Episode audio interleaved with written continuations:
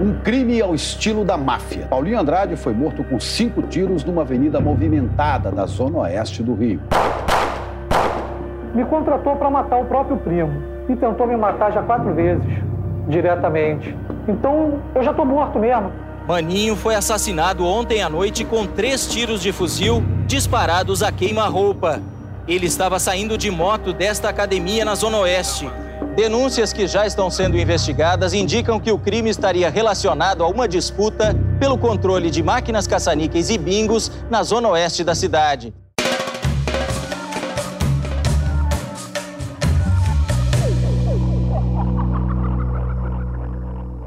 Eu sou Pedro Bial e este é o podcast da série Vale o Escrito A Guerra do Jogo do Bicho, um original Globoplay.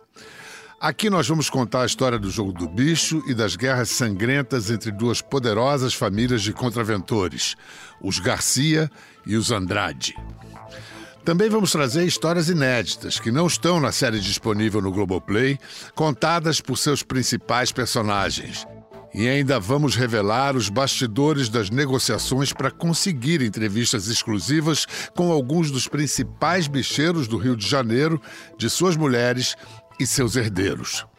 Nomes como Xana Garcia, Bernardo Belo, Capitão Guimarães, Piruinha e muitos outros. Para começar, vamos ouvir o criador da série, Felipe Aui. A série Vale o Escrito nasceu com um objetivo ambicioso, né? Contar a história das famílias que comandam há décadas uma atividade ilegal como o jogo do bicho, é, numa estrutura mafiosa, né, em que o poder normalmente passa do pai para o filho homem, normalmente o mais velho. A diferença no Brasil, né, a peculiaridade no Brasil é que essa máfia manda também no, desfile das escolas de samba do Rio.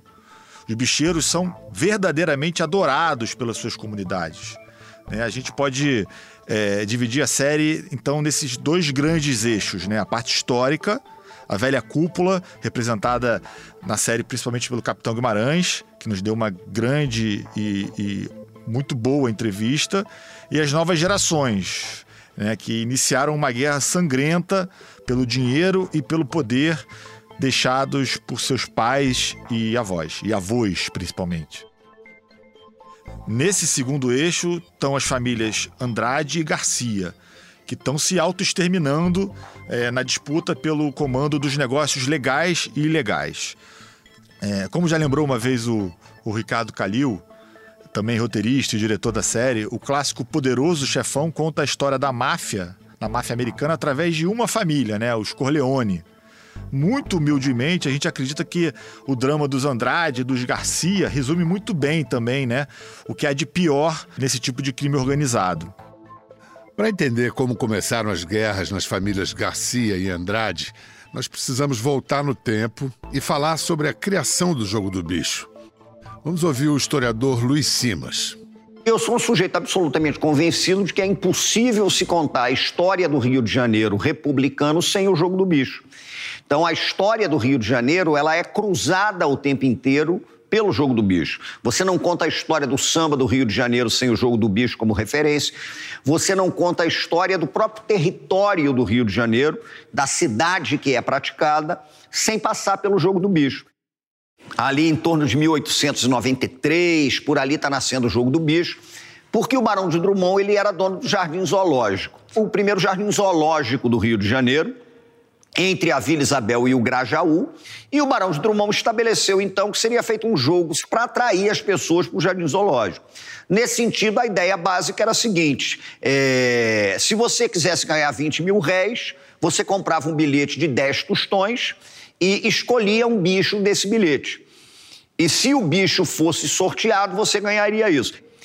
E o jogo acabou se popularizando. Até porque o Barão de Drummond, com uma visão de empresário mesmo, ele começa a vender os bilhetes fora do Jardim Zoológico. O jogo do bicho ele vira contravenção muito cedo. E eu não tenho a menor dúvida de que vira contravenção porque ele se transformou num jogo do pobre. O jogo do bicho ele não tinha uma estrutura empresarial, ela vai se consolidando com o tempo. Então você repara que no final da década de 60 nós tivemos conflitos, disputa por território, disputa por banca do jogo. Isso era muito comum no Rio de Janeiro. Essa geração que envolve Miro, que envolve Castor de Andrade, que envolve Anísio, ela é uma geração que, em meados dos anos 70, ela cria o que ficou conhecido como a cúpula do jogo do bicho. E a cúpula do jogo do bicho, ela percebeu que a consolidação do jogo como um grande negócio dependia fundamentalmente de partilha de território. As reportagens da Globo na década de 80 dão uma boa noção do tamanho daquele negócio e do poder dos bicheiros. Não existe uma estatística oficial, mas calcula-se que só aqui no Rio, cerca de um milhão de pessoas jogam no bicho todos os dias. O jogo é controlado por seis grandes banqueiros, que têm 50 mil empregados e faturam cerca de 200 bilhões de cruzeiros por mês. A cúpula ela é formada por uma quanti... um, certos banqueiros grandes que determina a organização do jogo do bicho dentro do Estado. São os banqueiros de descarga, quer dizer, os banqueiros que têm mais condição e recurso. Hoje em dia o jogo do bicho é, um, é uma empresa, é uma coisa estruturada, acabou aquele negócio. O jogo do bicho já há muitos anos que ele já vem se organizando e está muito organizado. Ninguém invade a área de ninguém. Para muita gente, na polícia e na justiça, a criação da cúpula é o momento em que a contravenção se torna crime organizado. Uma máfia. Até o prefeito do Rio, Eduardo Paes, assina embaixo dessa tese. São grupos mafiosos, né? E os grupos mafiosos têm essas disputas de poder. Eu, quando eh, olho para isso, eu lembro de filmes da máfia italiana, eh, da máfia americana. Porque, como todo grupo mafioso, né? Você tem esses conflitos, essas relações familiares. Se é mesmo uma máfia, a contravenção é uma máfia bem brasileira. Uma máfia que samba. E essa divisão de territórios vai incluir, evidentemente, as escolas de samba. Então você vai ver que onde aquele determinado banqueiro do bicho tem as suas bancas, tem os seus interesses na jogatina, né? Ele vai se aproximar daquela escola de samba. O bicho anda junto com o samba? Anda coladinho e é bem gostoso. E aí entram os personagens que mudaram a história do bicho, do carnaval e mesmo da própria cidade do Rio de Janeiro. Os nossos personagens. Beija-Flor de Nilópolis, 10. O primeiro é Anísio Abraão Davi, o Anísio da Beija-Flor de Nilópolis homem que virou sinônimo de patrono de escola de samba ao conquistar um tricampeonato histórico. Sonhar com filharada é um coelhinho, com gente teimosa na cabeça da burrinho. O bicho começa a meter um dinheiro cada vez mais forte ali e a Beija-Flor ganha o carnaval em 76, com Sonhar com o Rei da Leão. É exatamente no contexto em que a cúpula é formada. Essa história é lembrada pelo jornalista Aidano André Mota, consultor da série e um craque quando o assunto é o carnaval carioca. O Anísio vira um bicheiro importante muito pela homenagem ao jogo do bicho na Beija-Flor. Isso ajuda ele a ganhar um status entre os banqueiros do jogo do bicho naquele momento e ele entra para a chamada cúpula da contravenção.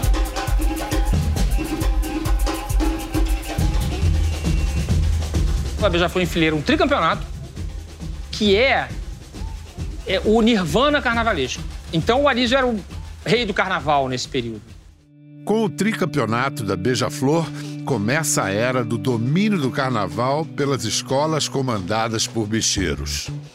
O comentarista e carnavalesco Milton Cunha conheceu de perto muitos desses patronos e fala sobre eles com exuberante propriedade a escola de samba projeta eles como sucesso midiático. É muita rainha, muita mulher nua, muito foguete explodindo e eles ali na deles, aqueles senhores que não combinam com nada, não sabem sambar e vão e vão e lá vem eles e tal. Uns elegantérrimos, outros cafonérrimos e lá vem eles. E naquele glamour o delegado da Polícia Civil, Vinícius Jorge, que investigou crimes de grandes bicheiros cariocas, complementa a visão sobre os patronos.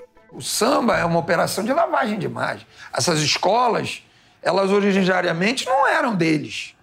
Eram escolas da comunidade, em algum momento eles vão ali para serem os patronos. Né?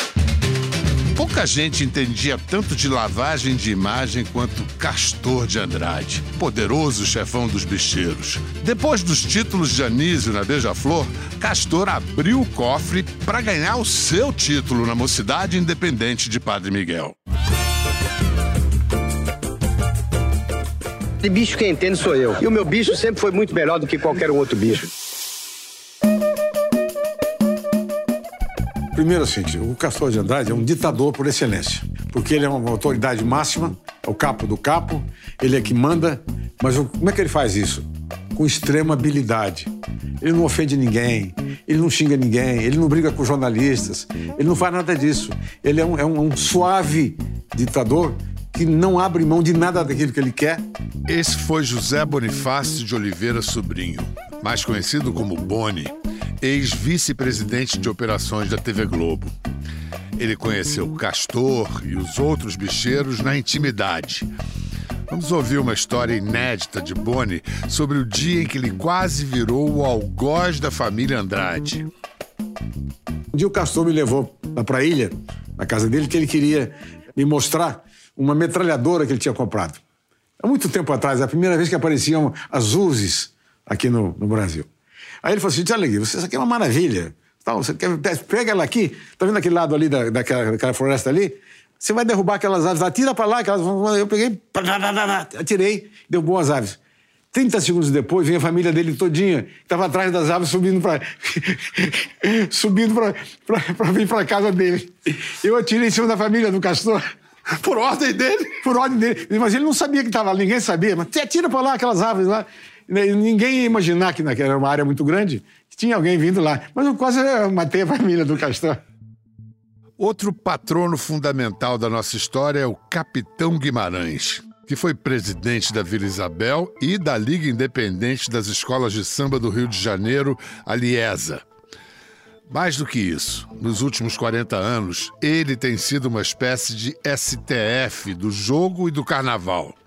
Criador da série, Felipe Aui conta como foi a negociação para que o capitão desse a primeira grande entrevista sobre sua história na contravenção. Nosso primeiro contato foi com o filho do capitão Guimarães, o Luizinho Guimarães, então vice-presidente da Vila Isabel. Depois ele se tornou presidente, atualmente ele é o presidente da vila. É, ele me levou para um almoço na casa do capitão em Niterói. O capitão queria me conhecer, saber exatamente qual seria a abordagem da série. É, eu devo dizer que a gente sempre foi muito bem tratado pelo capitão, pelo Luizinho, pelo Anísio, sempre fomos tratados com muito respeito. É, e nesse caso com o capitão, nesse almoço, da mesma forma. Por outro lado, a gente também sempre foi muito transparente sobre os nossos propósitos. Né? A gente sempre disse: ó, a gente vai ouvir quem gosta e quem não gosta dos bicheiros. Mas o que a gente pode garantir é um espaço para vocês contarem a sua versão da história, né? já que vocês são os protagonistas dessa história, e deixa as pessoas tomarem suas próprias conclusões. O capitão pediu um tempo para pensar e acabou topando.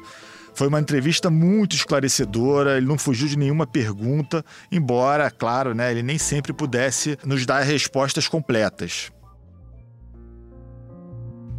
O capitão nos garantiu que estava aposentado, mas a polícia discorda. Um ano depois dessa entrevista, ele foi preso, acusado de mandar matar um pastor que supostamente lhe devia dinheiro e também por chefiar uma organização criminosa. Ele hoje está em prisão domiciliar na mesma casa de Niterói onde nos recebeu. Eu não sou santo, mas não sou bandido. Não adianta ficar negando, contando história. A gente tem que ser aquilo que é. Como é que com 80 anos eu vou dizer que sou o quê? Eu tenho consciência daquilo que eu sou, não nego nada do que eu fiz. Eu sempre fui um cara homem, poxa.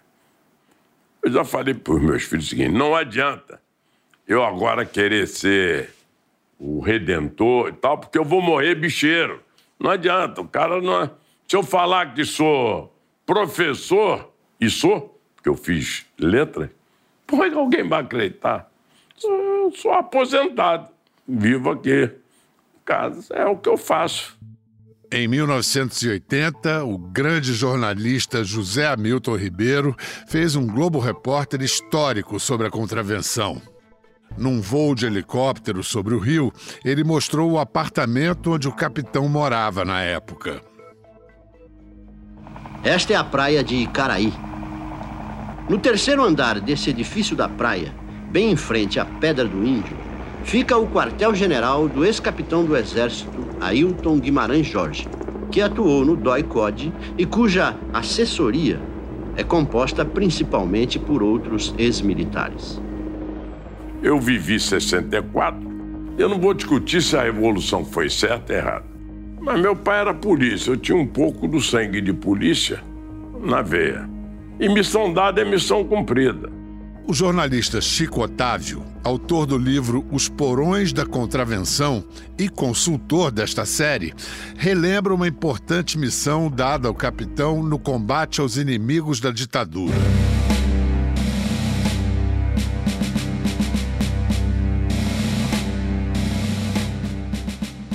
Na época ele era tenente e uma das missões era estourar um ponto da AVPR e é, o único militante que estava guarnecendo esse aparelho na época era um estudante paulista chamado Eremias Delezoikov.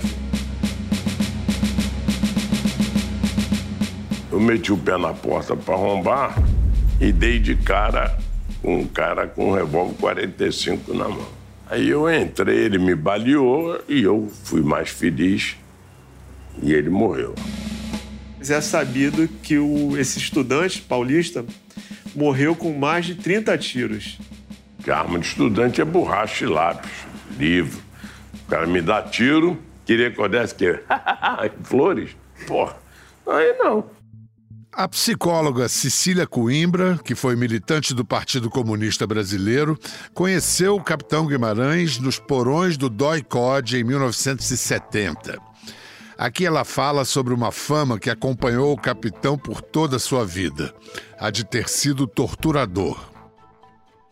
Eu fui preso em agosto de 1970, governo Médici, né? E é, logo depois eu desci para ser torturada. E a primeira coisa que eles fazem é te colocar nua, né? Te colocar nua, te molhar o corpo, dar choque elétrico por todo o corpo, né? Entrei numa sala, aí eu, eu ouço uma voz assim: tira o capuz. Né? E aí eu tirei e vi sentado numa mesa o capitão Guimarães. Ele fez um interrogatório comigo, ele não me torturou, ele fez um interrogatório é, é, é, tentando me aterrorizar. Né? Tentando, inclusive, dizer que eu sabia de alguma coisa e que eu tava, que a tortura não estava dando certo, que eu precisaria talvez ser mais torturada. Tortura é um crime material, não é? Quem tortura tortura alguém. É um verbo transitivo direto. Tem um complemento. Ninguém, eu torturei quem? Aí eu desafiei. Quem achar que foi torturado comigo, vamos fazer uma cariação na ABI. Se ele tiver razão, eu dou-lhe uma indenização ainda. Vê se apareceu alguém. O capitão nunca teve problemas no exército quando a missão era combater os inimigos da ditadura. As coisas mudam quando seu nome é envolvido com contrabando. Quem poderia imaginar que um capitão do exército seria acusado de mexer com muamba? Eu fui acusado. Nós fazíamos, eu servia no quartel. E naquela época tinham algumas denúncias de movimentos estranhos em, em sítios. E algumas vezes nós fomos e prendemos eram mercadorias contrabandeadas. E nos acusaram, nós fomos acusados, eu e um grupo, que nós ficávamos com parte com a mercadoria. Mas fizeram lá uma acusação, uma investigação, que eu acho certo, se tem uma dúvida, e nós fomos absolvidos. Então a dúvida cessou. Ele desonra as Forças Armadas, ele vira um bandido ele, em 81, pede demissão do Exército, né? ele pede baixa, pede, vai para casa, mas já tinha ali construído um caminho de entrada no mundo da contravenção. Quem convidou o capitão Guimarães a se alistar nas fileiras do jogo foi um bicheiro conhecido como Tio Patinhas. Famoso por sua riqueza, ele era o dono da contravenção na Zona Sul, parte da Zona Norte e do centro do Rio. Fui convidado no ano de 1970 e poucos a entrar no jogo do bicho por um amigo chamado Ângelo Maria Longa, conhecido como Tio Patinhas. Falei, mas Ângelo, Eu não sei nada, nunca ouvi falar em jogo, não conheço os 25 bichos.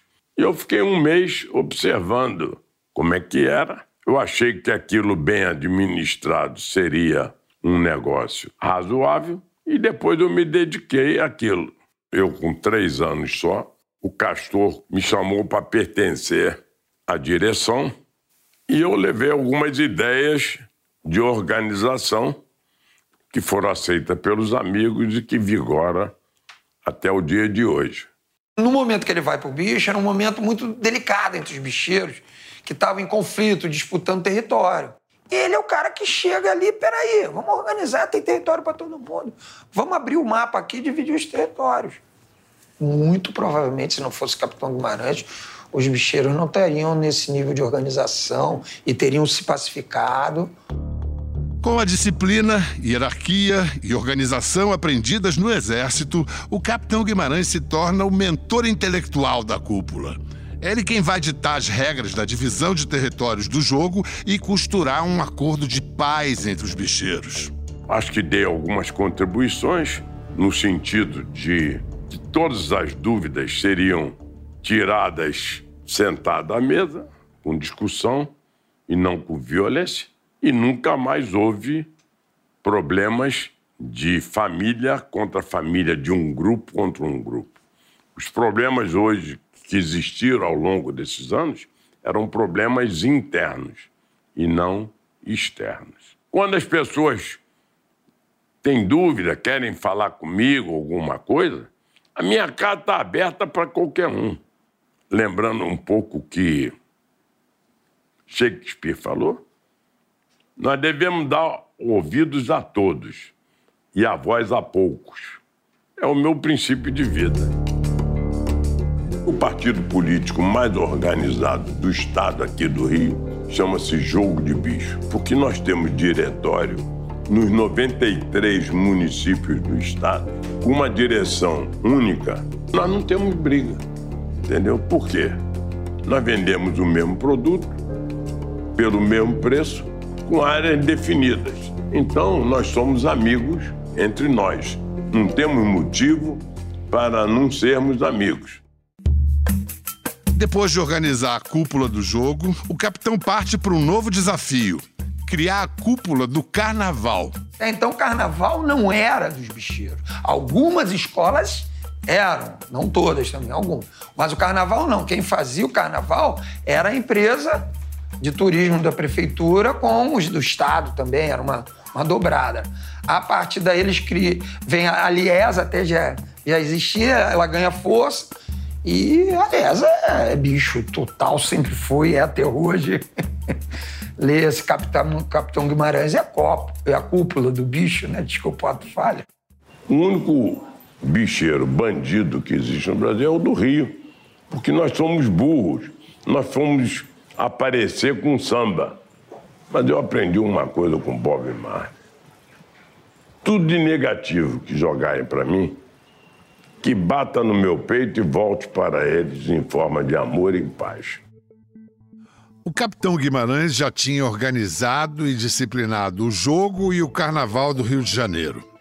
Faltava uma escola de samba para chamar de sua. A escolhida foi a Vila Isabel. Só tinha um problema. A vila já tinha um bicheiro como patrono, Miro Garcia. Também apadrinhado pelo tio Patinhas, Miro é uma figura lendária da contravenção no Rio. O patriarca da família com a história mais trágica e violenta do jogo do bicho. Nós ainda vamos falar muito sobre a guerra entre seus herdeiros. Mas agora vamos conhecer um pouco mais da história do Miro, contada por Pedro Nobre, diretor do Salgueiro, que conviveu muito com o patrono. O mundo do samba todo sabe que o Miro era adorava a Vila Isabel. Foi presidente e presidente de honra da vila durante muitos anos. Eduardo Pinto, outro diretor do Salgueiro, complementa. A Vila Isabel tinha dois patronos, né? Tinha o Miro e o Capitão Guimarães. E a sensação que me passa, ninguém nunca me falou isso, mas é aquela história de, de um galinheiro com um galo só, né? Então os dois não, não se davam muito bem nessa administração. Eles eram Vila Isabel, mas o presidente era eu. Lançaram um samba lá no, na vila e eles quiseram medir forças para ganhar aquele samba. Não ganharam.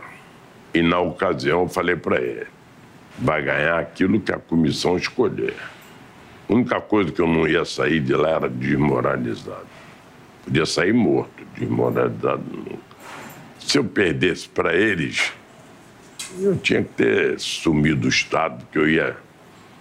Eles não, nível, eles não tinham nível para ganhar de mim. O final dessa briga é contado pela compositora Lisbeth Nunes, filha de Elizabeth Nunes, ex-presidente do Salgueiro.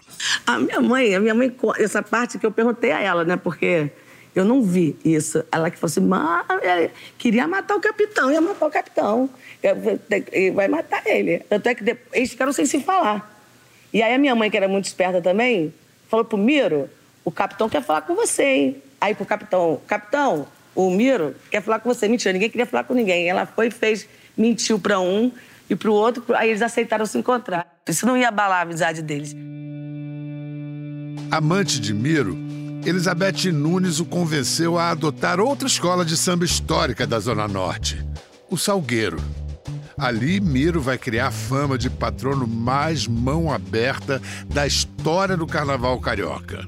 Eu assumi o Salgueiro, contando com o pessoal do morro todo, bateria, ala da Ribaiana, e eu voltei para ajudar o Salgueiro definitivamente, agradecendo o pedido da ala da Ribaiana. E eu tô aí, a minha moral tá em jogo e vamos descer, contando com todos os amigos, com a imprensa escrita, falada e televisionada, e vamos descer para encarar as feras lá embaixo. É para disputar o primeiro lugar. Vamos descer para disputar o primeiro lugar. O jornalista Aidano André Mota fala sobre o poder de Miro. É um equívoco achar que Castor de Andrade era o maior bicheiro da sua época. O maior bicheiro daquela geração era Valdemir Paz Garcia, o Miro. Por uma razão muito simples. Ele controlava a área é, economicamente mais rica do Rio de Janeiro. A Tijuca, o centro e a Zona Sul. Então isso dava a ele um poder maior por ser o bicheiro da área mais rica da cidade. Era comum sair no jornal de o Bradesco da contravenção. Bradesco, porque o Bradesco na época era o maior banco privado do Brasil, então se fazia uma metáfora com o maior banqueiro do jogo do bicho e o maior banco privado do Brasil. O presidente Miro era assediado por todos os brasileiros que você possa imaginar. Em dado momento, o telefone tocou. Ele tinha vários telefones. Ah, atende lá, atende lá. Aí, uma diretora pegou o telefone e disse, senhor Miro, é o Edson. Uma pergunta, Edson da onde? É, pergunta o Edson. Meu amigo, meu querido, Edson da onde? Aí disse que é Edson Arantes. Senhor Miro, é o Edson Arantes, é o Pelé. Aí, Pelé, me dá aqui. Aí, Fala, meu amigo, fala, ô, oh, Miro, tudo bem? Ah, não sei o quê, blá, blá, blá, blá, blá. Tudo bem. Pô, eu queria que tu pudesse minha namorada na frente da bateria. A Flávia realmente é a primeira vez, é, era o desejo dela, o sonho dela era sair, entende, numa escola e ser Miss Brasil. Miss Brasil ela já é. Então eu agradeço o Miro aqui que convidou a, a, uma representante né, da mulher brasileira que vai sair na escola. Esperamos que a escola tenha sorte e que elas deem sorte para a escola e ganhem, né? Miro Garcia tinha dois filhos, Bide, o primogênito, e Maninho, o favorito do pai. Apesar de ser mais novo, Maninho foi criado para ser o herdeiro de Miro no jogo e no carnaval. Já Bide foi mandado à região amazônica para cuidar dos negócios da família bem longe dali. Maninho, dizem que você é banqueiro de bicho. Não, não, por esse tipo não, de coisa não. acontecendo. Meu negócio é mais fazenda mesmo. Tudo bem, gente? O Maninho era afilhado do Ângelo, banqueiro poderoso, tão poderoso que o, o, apelido dele era Tio Patinhas. Mas ele não tinha filhos, né? E o Maninho era o afilhado dele. E com a morte dele, o Maninho também herdou grande parte disso tudo aí. Tio Patinhas, o contraventor Ângelo Maria Longa, morreu em 86. Foi um dos maiores banqueiros de jogo do bicho do Rio de Janeiro. Se o seu Miro já era uma potência, poxa, o seu Miro e o Maninho viraram uma coisa fantástica. A área dele era uma área que porra, pegava os bairros, vamos dizer assim, fantásticos do Rio de Janeiro, como da Zona Sul.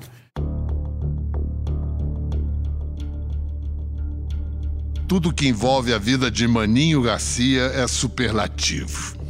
O mais rico, o mais poderoso, o mais violento dos bicheiros cariocas.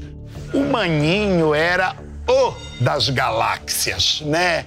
Lindo de morrer, poderoso, simpático e violentíssimo. Tinham coisas dele que a gente via, meu Deus, um socão, um tapão. E meu Deus, o que é isso? E saía todo mundo correndo pro outro lado, não era com a gente. Eles são criados para serem capos, rei e príncipe. E um dia o príncipe vai ser rei, né? Então eles são criados para serem muito duros e frios. Só que o Maninho extrapolou completamente qualquer, qualquer racionalidade, entendeu? Todo o perfil do Maninho, toda a história do Maninho apontam para mais do que um sociopata, apontam para um psicopata. O Maninho matou um cara com as próprias mãos no estacionamento do Salgueiro, da escola de samba. Né? Ah, uma confusão dentro do samba, cheio de segurança. Levou o cara pro estacionamento, todo mundo vendo da quadra lá em cima. E ele esganou o cara lá mesmo. Ele ia para além da, da lógica financeira, digamos assim, né? do, da lógica do poder. Ele demonstrava prazer em algumas coisas que ele fazia. Né? Tipo, eu gosto de ser mal, eu quero mostrar que eu sou mal. Isso me dá tesão. Maninho era uma pessoa violenta. Ele era violento. É, aqui dentro dessa quadra, a gente viu muitas situações de violência. É, vimos muito soco na cara, é, de presente de ala, a gente viu muita, muita rasteira em senhores de idade.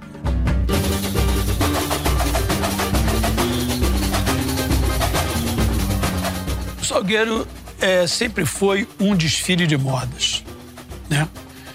Você chegava nas, nas praias do Rio de Janeiro, o que você ouvia de, era quase que um coro. Ah, logo mais lá no sal, hein? Pô, as mulheres se queimavam, se produziam aqui. As mulheres entravam competindo roupas, sapatos, uma com a outra. E esse sucesso começou a atrair o Maninho, que é um camarada boa pinta, praticamente o, o baby do Rio, né? O playboy milionário do Rio. Tem até uma matéria no Jornal do Brasil sobre isso. Ele numa moto linda, todo bonitão lá, o rei do Rio. Ali, a partir dali, ele passou a pegar uma fama. Aí as mulheradas já vinham aqui pro camarote, atrás de maninho, maninho, maninho pra lá, maninho pra cá. Maninho podia ser homem de muitas mulheres, mas sempre ostentava uma oficial. A mais importante delas, Sabrina Harush, uma filha da Zona Sul Carioca, gata de Copacabana. Ao se tornar Sabrina Garcia, com 18 anos, ela vive a glória e a tragédia de ser casada com um contraventor poderoso. Sabrina viu as filhas gêmeas entrarem em guerra e o filho caçula ser assassinado. Mas a gente fala disso daqui a pouco. Vamos começar do começo. O casamento com o Maninho. É a primeira vez que Sabrina fala publicamente de sua vida. Os pretendentes evidentemente tocados pela fé, pela esperança e pelo sonho. Tudo muito novo, né? Casando, já grávida, não sabia que eram gêmeas, mas essa vida, né? Esse glamour que é samba. Me lembro de ter tido assim muita expectativa, né? Ele me tratava muito bem, sempre me tratou com muito respeito. Era para ser bom, né? a gente casa para ser bom, né? A gente não tem bola de cristal, né? Pra, se a gente pudesse saber o que vai acontecer no futuro, muita coisa mudaríamos, né? Tivesse feito talvez alguma coisa diferente para que a família não brigasse também tanto desse jeito, para que a, a, família, família tão linda, né? Talvez tivesse feito alguma coisa para não desunir tanto essa família. Casar com um contraventor, toda essa trajetória aí, essa foi minha vida. Porque por mais conforto, dinheiro, lugares bons, glamour, por mais que isso tudo seja bom, eu vi que no final das contas isso tudo só trouxe desgraça, né, para minha vida.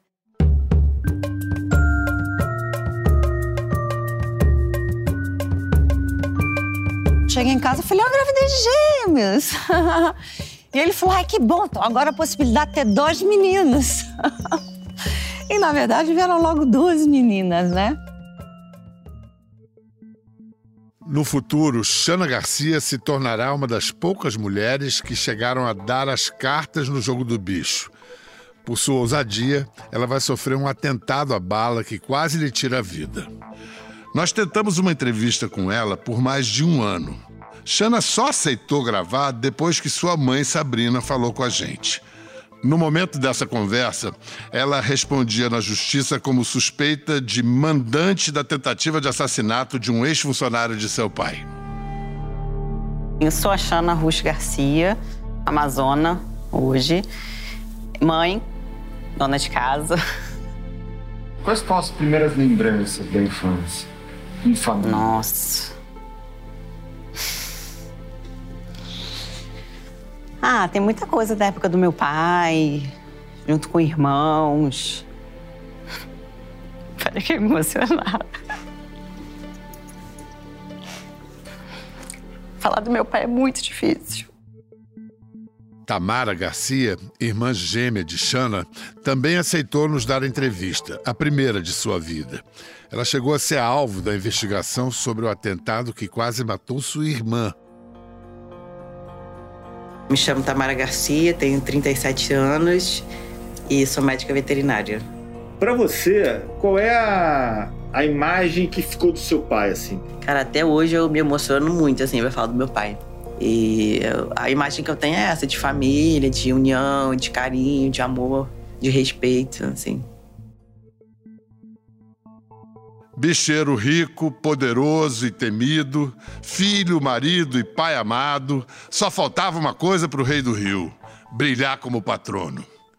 E aí veio o carnaval de 1993, o momento de glória de Maninho no Salgueiro, a maior catarse que a Sapucaí já assistiu. Eu não vou falar mais nada, eu acho que eu não preciso falar mais nada. Tá aí, tá aí para você. O povo fala. Eu acho que é o coração do Brasil que está explodindo nesse momento. Eu acho que o Brasil inteiro está cantando esse samba. Tenho certeza disso.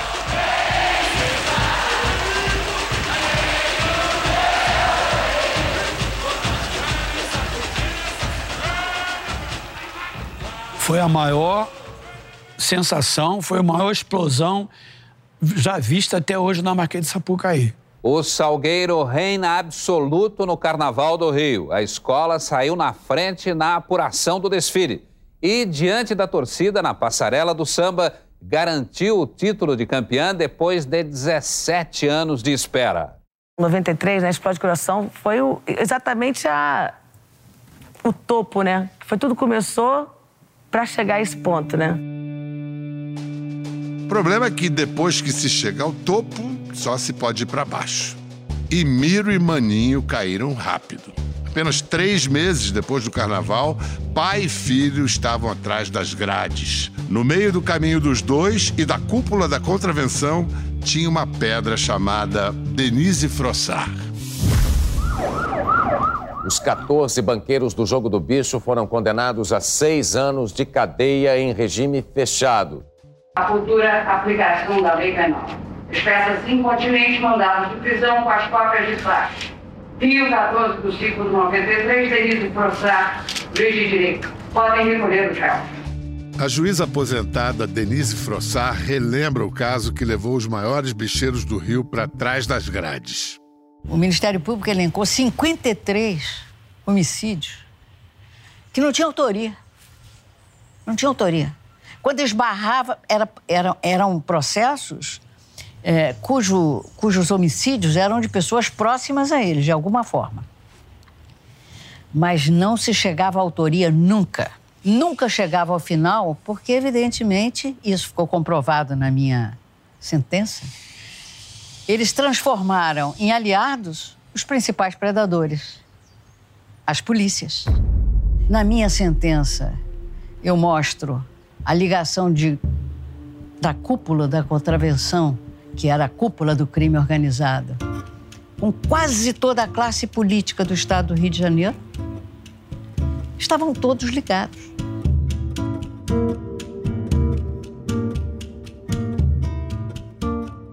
Os grandes bicheiros do Rio ficaram cerca de três anos em cana. Um ano depois da libertação, a classe dos bicheiros sofreu outro baque: a morte do poderoso chefão Castor de Andrade. Morre no Rio de Janeiro um dos maiores contraventores do jogo do bicho. Castor de Andrade tinha problemas no coração. Passou mal em casa, não resistiu e morreu a caminho de uma clínica. Sinto muita falta do, do Castor. Talvez alguns episódios que aconteceram aí não tivessem ocorrido. O capitão não fala que episódios são esses, mas o Rio de Janeiro inteiro sabe são as batalhas sangrentas entre os herdeiros da família para ocupar o trono deixado por Castor. Aqui quem fala de Castor é seu amigo Boni. Quem é que o Castor gostaria que fosse o herdeiro dele? O Castor não deixou essa pergunta respondida. Não tinha nenhum testamento, não tinha nada. Eh, talvez ele se considerasse imortal. Vera Araújo jornalista do Globo que cobre a contravenção há anos, resume a linha sucessória da família Andrade. O Castor de Andrade, ele tinha projetado o filho dele, o Paulinho Andrade, para ser o sucessor dele. E, ao mesmo tempo, ele tinha uma filha, tem uma filha que ela ainda é viva, a Carmen Lúcia, que ela casa com o Fernando Inácio. E o Fernando Inácio toma, que é o genro do Castor, e é um genro que o, que o Castor gostava, de quem ele gostava, ele toma a, a, a frente dos negócios da família. Então você vê o, no grupo do Castor, por exemplo, o Fernando Inácio, o genro e o Paulo Andrade. Só que nessa família tem uns sobrinhos. E num grupo de três irmãos, três sobrinhos, tem um sobrinho que é mais ganancioso, que é mais é, ousado, que é mais violento, que é o Rogério Andrade. E aqui entra em cena um daqueles homens que, quando aparece, deixa mais tensa a atmosfera de qualquer lugar. Um homem que está até hoje no centro da guerra do bicho. Perdemos a conta de quantas pessoas se recusaram a falar sobre Rogério Andrade. Tinham medo de tocar nesse nome até para falar bem dele. Esse é o áudio de uma audiência na justiça com Rogério Andrade. É um raro registro do contraventor sendo inquirido sobre sua atividade. Ok, interrogatório do acusado Rogério Costa de Andrade Silva. O senhor tem envolvimento com o jogo do bicho? Não, nenhum. É, o senhor teve alguma ligação com máquinas de caça ali, que é alguma empresa de caça? Não, nunca tive. Não. O delegado Vinícius Jorge fala sobre o primeiro de muitos crimes de grande repercussão atribuídos a Rogério Andrade. Quem trabalhava efetivamente com o Castor era o sobrinho, Rogério Andrade. E o filho mesmo do Castor, o Paulinho de Andrade, era o cara das mulheres, do samba, do... o playboy da época, né? E aí o primo vai, o Rogério, olha, lá atrás, agora Vamos garantir toda a tua parte, isso eles garantem mesmo, não tem conversa. Mas Paulinho, no primeiro momento, aceitou, depois voltou atrás. Acabou que o Rogério Andrade simplesmente mandou matar o primo irmão. Um crime ao estilo da máfia. Depois de 25 horas de investigação, a polícia segue pelo menos três caminhos para desvendar o assassinato do filho do bicheiro Castor de Andrade. Paulinho Andrade foi morto com cinco tiros numa avenida movimentada da zona oeste do Rio.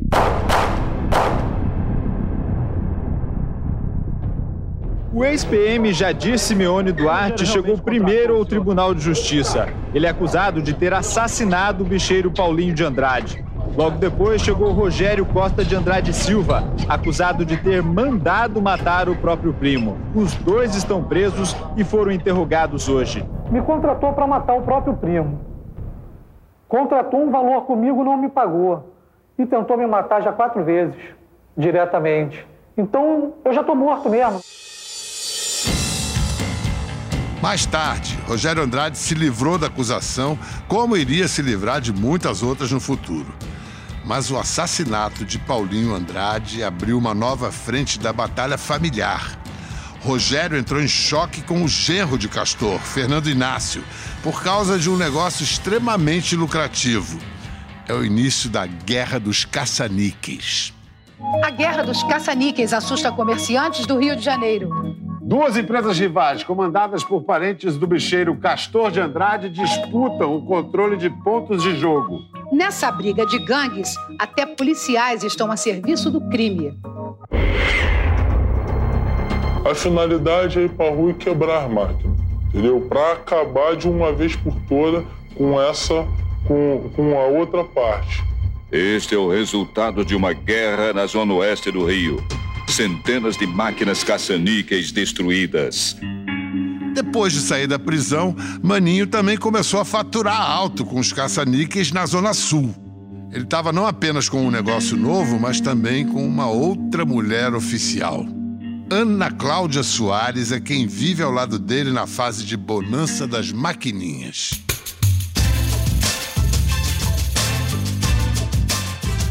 Eu conheço o Maninho, por incrível que pareça, como eu falei, o pai do meu filho me traiu. E eu me separei dele por causa disso. E o pai do meu filho, ele conheceu o Maninho. Ele sempre falava muito do Maninho para mim, mas eu não dava muita importância para isso, um banqueiro de bicho tal.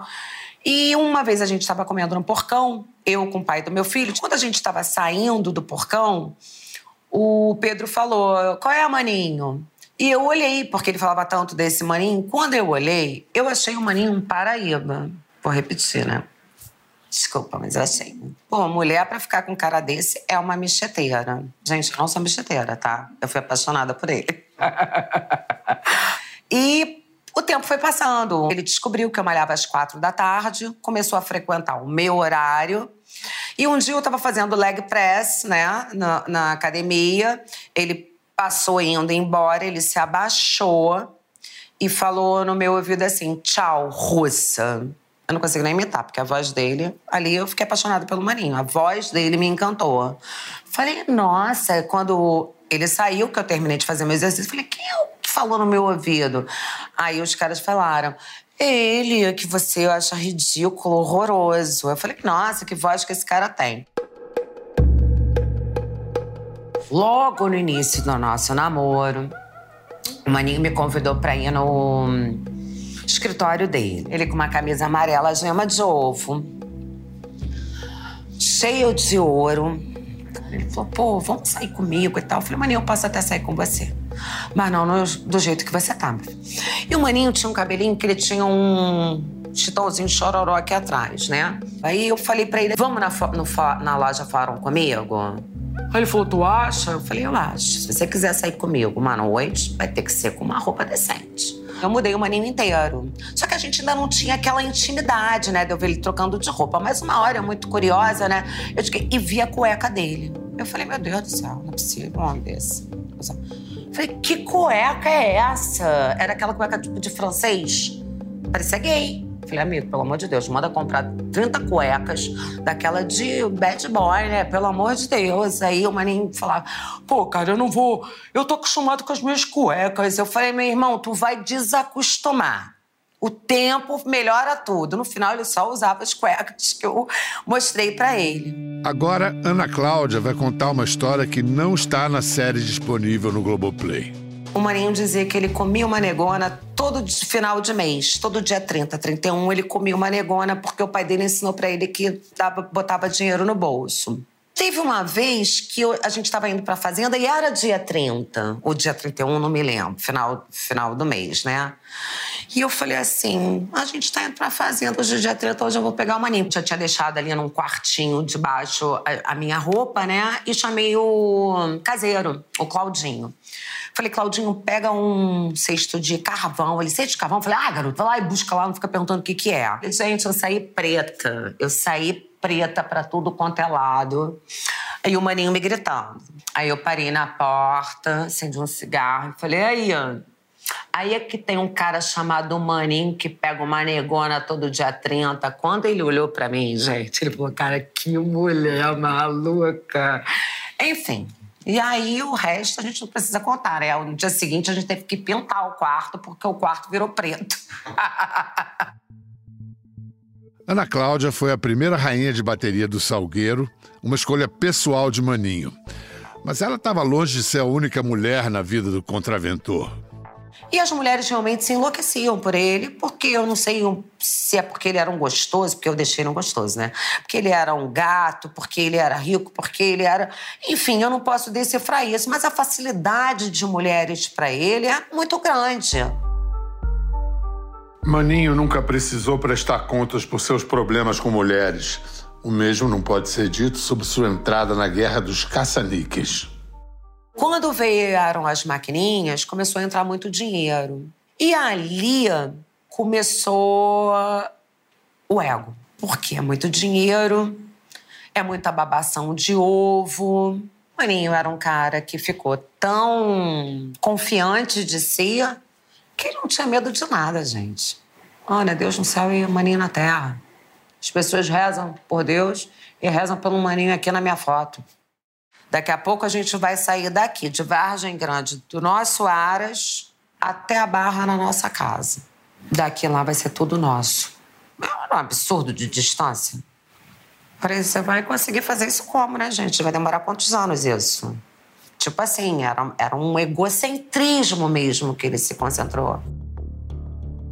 Aqui vamos ouvir Xana Garcia sobre a ambição do pai que acabou em tragédia foi falado pra gente que ele dizia: é, Eu moro na Barra, mas não sou dono da Barra. Eu moro em Jacarepaguá e não sou dono de Jacarepaguá.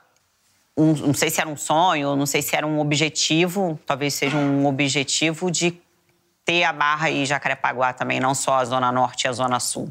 Ele tinha os maiores pontos de bicho de todos os banqueiros de bicho. Quer dizer, mas tendo Zona Sul e tendo Zona Norte, ele ainda queria a Zona Oeste, é isso? Queria a Zona Oeste. Já estava entrando na Zona Oeste. Em outras palavras, Maninho estava desrespeitando o acordo de divisão de territórios criado pelo capitão Guimarães. Estava entrando numa área arrendada por outro grande bicheiro, Rogério Andrade. Até para o poderoso herdeiro da família Garcia, o preço da aposta era alto. Eu apostaria um milhão contra um real que o Maninho jamais seria assassinado. De tanto que ele passava aquela capa de eu sou imortal.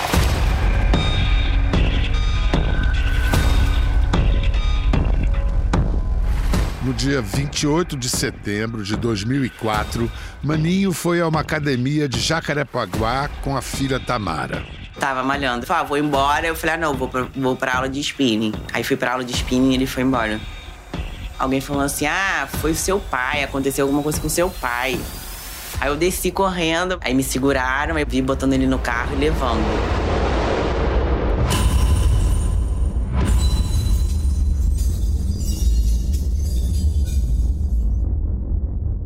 Maninho foi assassinado ontem à noite com três tiros de fuzil disparados a queima-roupa. Ele estava saindo de moto desta academia na Zona Oeste. Peritos examinam fitas de vídeo do circuito de segurança da academia. Aqui quem fala sobre a morte do pai é Shana. Ah, eu acho que ele era tudo. Tudo.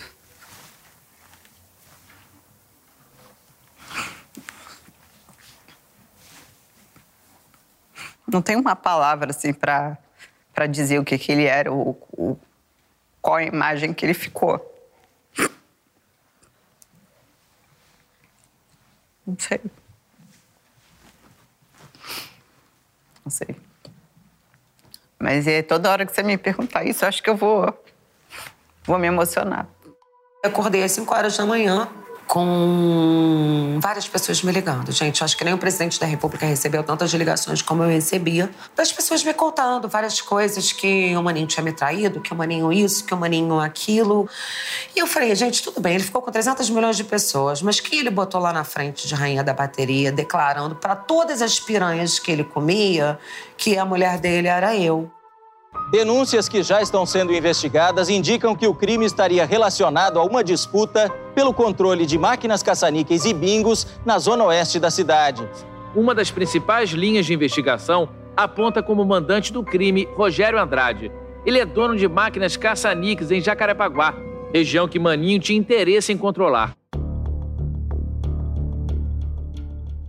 Até hoje, as filhas de Maninho têm medo de falar o nome da pessoa que teria mandado assassinar seu pai.